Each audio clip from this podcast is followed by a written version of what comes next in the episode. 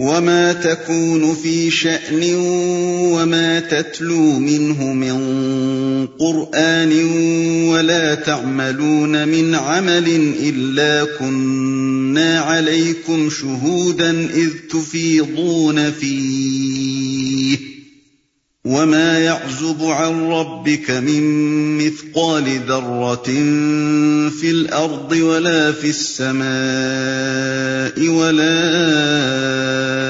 أصغر من ذلك ولا أصغر من ذلك ولا أكبر إلا في كتاب مبين اے نبی، تم جس حال میں بھی ہوتے ہو اور قرآن میں سے جو کچھ بھی سناتے ہو، اور لوگوں تم بھی جو کچھ کرتے ہو، اس سب کے دوران میں ہم تم کو دیکھتے رہتے ہیں۔ کوئی ذرہ برابر چیز آسمان اور زمین میں ایسی نہیں ہے، نہ چھوٹی نہ بڑی، جو تیرے رب کی نظر سے پوشیدہ ہو اور ایک صاف دفتر میں درج نہ ہو۔ یہاں اس بات کا ذکر کرنے سے مقصود نبی صلی اللہ علیہ وسلم کو تسکین دینا اور نبی کے مخالفین کو متنبع کرنا ہے۔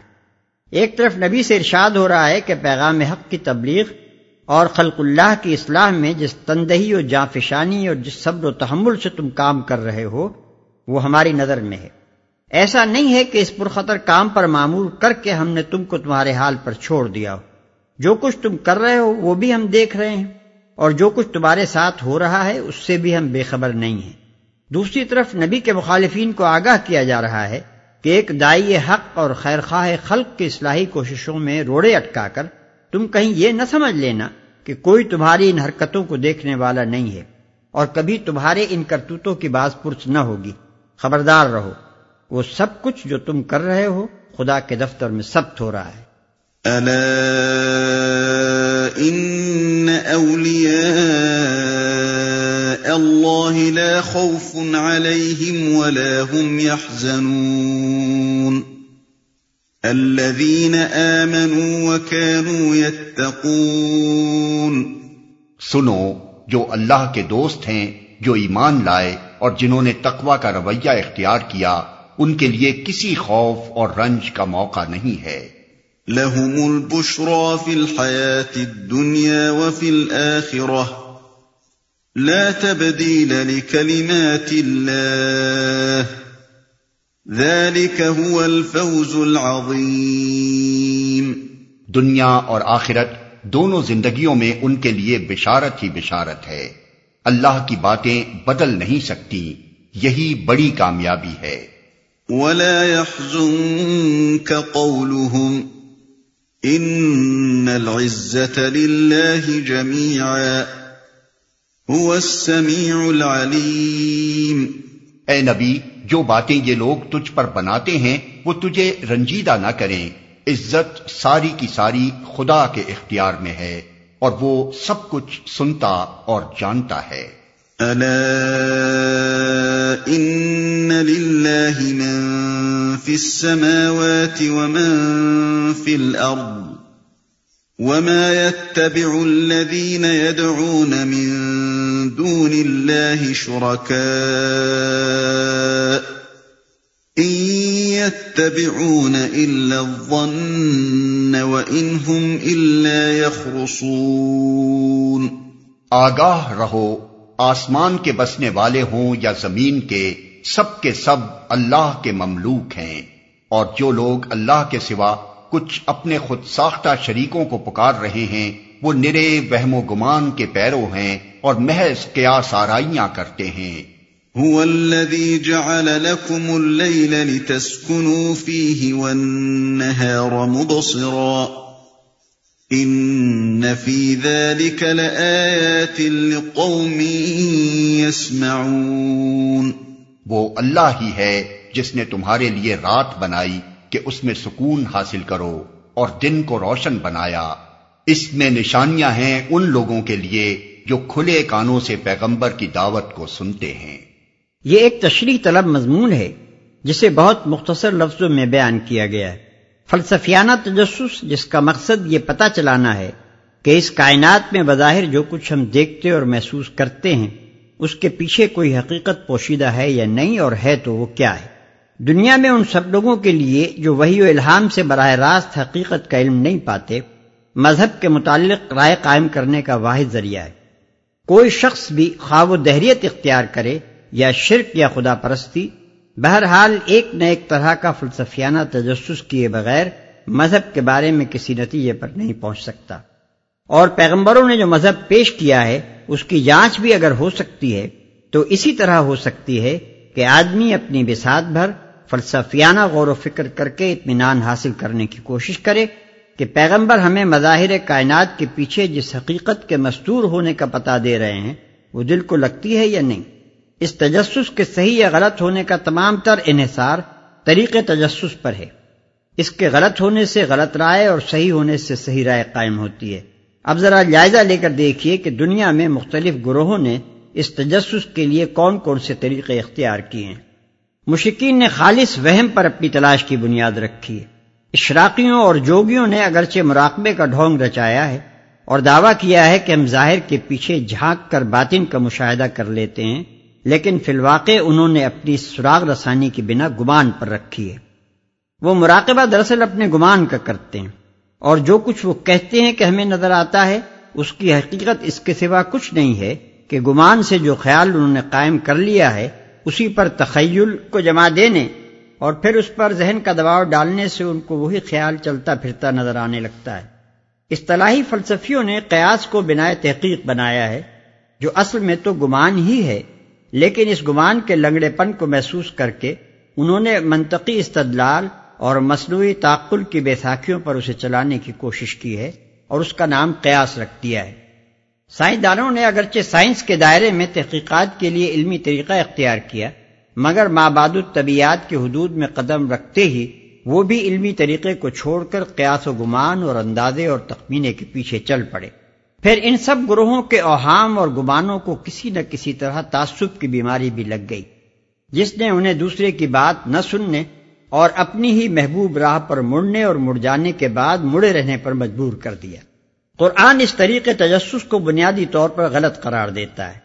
وہ کہتا ہے کہ تم لوگوں کی گمراہی کا اصل سبب یہی ہے کہ تم تلاش حقیقت کی بنا گمان اور قیاس آرائی پر رکھتے ہو اور پھر تعصب کی وجہ سے کسی کی معقول بات سننے کے لیے بھی آمادہ نہیں ہوتے۔ اسی دوہری غلطی کا نتیجہ یہ ہے کہ تمہارے لیے خود حقیقت کو پا لینا تو ناممکن تھا ہی۔ انبیاء کے پیش کردہ دین کو جانچ کر صحیح رائے پر پہنچنا بھی غیر ممکن ہو گیا۔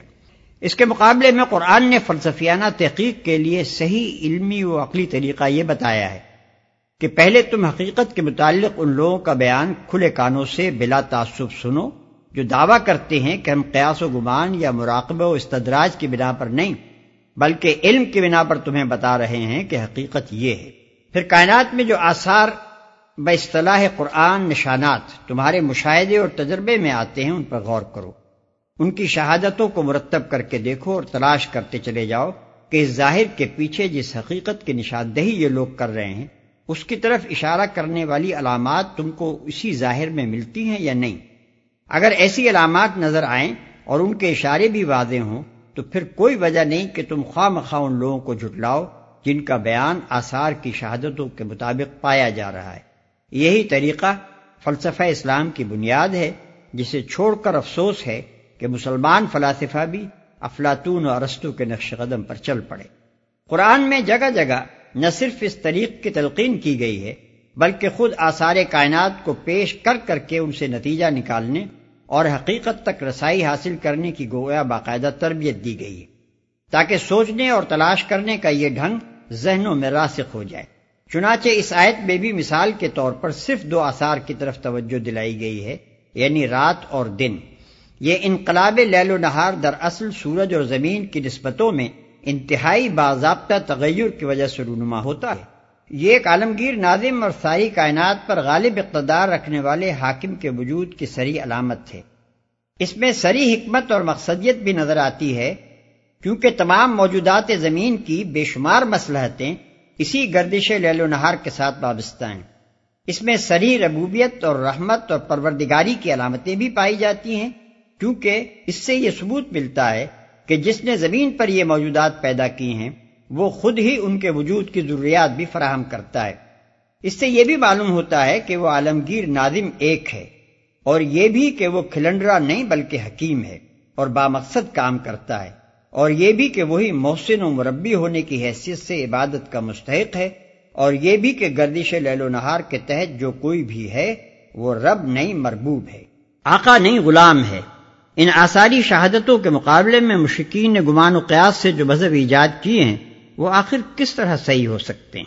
قالوا اتخذ الله ولدا، سبحانه هو الغني، له ما في السماوات وما في الأرض، إن عندكم من سلطان بهذا أتقولون على الله ما لا تعلمون لوگوں نے کہہ دیا کہ اللہ نے کسی کو بیٹا بنایا ہے۔ سبحان اللہ، وہ تو بے نیاز ہے۔ آسمانوں اور زمین میں جو کچھ ہے، سب اس کی ملک ہے۔ تمہارے پاس اس قول کے لیے آخر دلیل کیا ہے؟ کیا تم اللہ کے متعلق وہ باتیں کہتے ہو جو تمہارے علم میں نہیں ہیں؟ لوگوں نے کہہ دیا کہ اللہ نے کسی کو بیٹا بنایا ہے۔ اوپر کی آیات میں لوگوں کی ظاہلیت پر ٹوکا گیا تھا کہ اپنے مذہب کے بنا علم کے بجائے قیاس و گبان پر رکھتے ہیں اور پھر کسی علمی طریقے سے یہ تحقیق کرنے کی بھی کوشش نہیں کرتے کہ ہم جس مذہب پر چلے جا رہے ہیں اس کی کوئی دلیل بھی ہے یا نہیں۔ اب اسی سلسلے میں عیسائیوں اور بعض دوسرے اہل مذاہب کی نادانی پر ٹوکا گیا ہے کہ انہوں نے محض گمان سے کسی کو خدا کا بیٹا ٹھہرا لیا ہے۔ سبحان اللہ۔ سبحان اللہ، کلمہ تعجب کے طور پر اور کبھی اظہار حیرت کے لیے بھی بولا جاتا ہے۔ اور کبھی اس کے واقعی معنی ہی مراد ہوتے ہیں۔ یعنی یہ کہ اللہ تعالیٰ ہر عیب سے منزہ ہے۔ یہاں یہ کلمہ دونوں معنی دے رہا ہے۔ لوگوں کے اس قول پر اظہار حیرت بھی مقصود ہے اور ان کی بات کے جواب میں یہ کہنا بھی مقصود ہے کہ اللہ تو بے عیب ہے، اس کی طرف بیٹے کی نسبت کس طرح صحیح ہو سکتی ہے۔ سب اس کی ملک ہے۔ یہاں ان کے اس قول کی تردید میں تین باتیں کہی گئی ایک یہ کہ اللہ بے عیب ہے، دوسرے یہ کہ وہ بے نیاد ہے، تیسرے یہ کہ آسمان و زمین کی ساری موجودات اس کی ملک ہیں۔ یہ مختصر جوابات تھوڑی سی تشریح سے بآسانی سمجھ میں آ سکتے ہیں۔ ظاہر بات ہے کہ بیٹا یا تو سلبی ہو سکتا ہے یا متبنہ۔ اگر یہ لوگ کسی کو خدا کا بیٹا سلبی معنوں میں قرار دیتے ہیں تو اس کے معنی یہ ہیں کہ خدا کو اس حیوان پر قیاس کرتے ہیں جو شخصی حیثیت سے فانی ہوتا ہے اور جس کے وجود کا تسلسل بغیر اس کے قائم نہیں رہ سکتا کہ اس کی کوئی جنس ہو اور اس جنس سے کوئی اس کا جوڑا ہو اور ان دونوں کے صنفی تعلق سے اس کی اولاد ہو، جس کے ذریعے سے اس کا نوعی وجود اور اس کا کام باقی رہے۔ اور اگر یہ لوگ اس معنی میں خدا کا بیٹا قرار دیتے ہیں کہ اس نے کسی کو متبنا بنایا ہے، تو یہ دو حال سے خالی نہیں۔ یا تو انہوں نے خدا کو اس انسان پر قیاس کیا ہے جو لاولد ہونے کی وجہ سے اپنی جنس کے کسی فرد کو اس لیے بیٹا بناتا ہے کہ وہ اس کا وارث ہو اور اس نقصان کی جو اسے بے اولاد رہ جانے کی وجہ سے پہنچ رہا ہے، برائے نام ہی صحیح کچھ تو تلافی کر دے۔ یا پھر ان کا گمان یہ ہے کہ خدا بھی انسان کی طرح جذباتی میلانات رکھتا ہے اور اپنے بے شمار بندوں میں سے کسی ایک کے ساتھ اس کو کچھ ایسی محبت ہو گئی ہے کہ اس نے اسے بیٹا بنا لیا ہے۔ ان تینوں صورتوں میں سے جو صورت بھی ہو، بہرحال اس عقیدے کے بنیادی تصورات میں خدا پر بہت سے عیوب، بہت سی کمزوریوں، بہت سے نقائص اور بہت سی احتیاجوں کی تہمت لگی ہوئی ہے۔ اسی بنا پر پہلے فقرے میں فرمایا گیا کہ اللہ تعالیٰ ان تمام عیوب، نقائص اور کمزوریوں سے پاک ہے جو تم اس کی طرف منسوب کر رہے ہو۔ دوسرے فقرے میں ارشاد ہوا کہ وہ ان حاجتوں سے بھی بے نیاز ہے جن کی وجہ سے فانی انسان کو اولاد کی یا بیٹا بنانے کی ضرورت پیش آتی ہے۔ اور تیسرے فقرے میں صاف کہہ دیا گیا کہ زمین و آسمان میں سب اللہ کے بندے اور اس کے مملوک ہیں۔ ان میں سے کسی کے ساتھ بھی اللہ کا ایسا کوئی مخصوص ذاتی تعلق نہیں ہے کہ سب کو چھوڑ کر اسے وہ اپنا بیٹا یا اکلوتا یا ولیحت قرار دے لے۔ صفات کی بنا پر بے شک اللہ بعض بندوں کو بعض کے بنسبت زیادہ محبوب رکھتا ہے، مگر اس محبت کے یہ معنی نہیں ہے کہ کسی بندے کو بندگی کے مقام سے اٹھا کر خدائی میں شرکت کا مقام دے دیا جائے۔ زیادہ سے زیادہ اس محبت کا تقاضا بس وہ ہے جو اس سے پہلے کی ایک آیت میں بیان کر دیا گیا ہے کہ جو ایمان لائے اور جنہوں نے تقوی کا رویہ اختیار کیا، ان کے لیے کسی خوف اور رنج کا موقع نہیں۔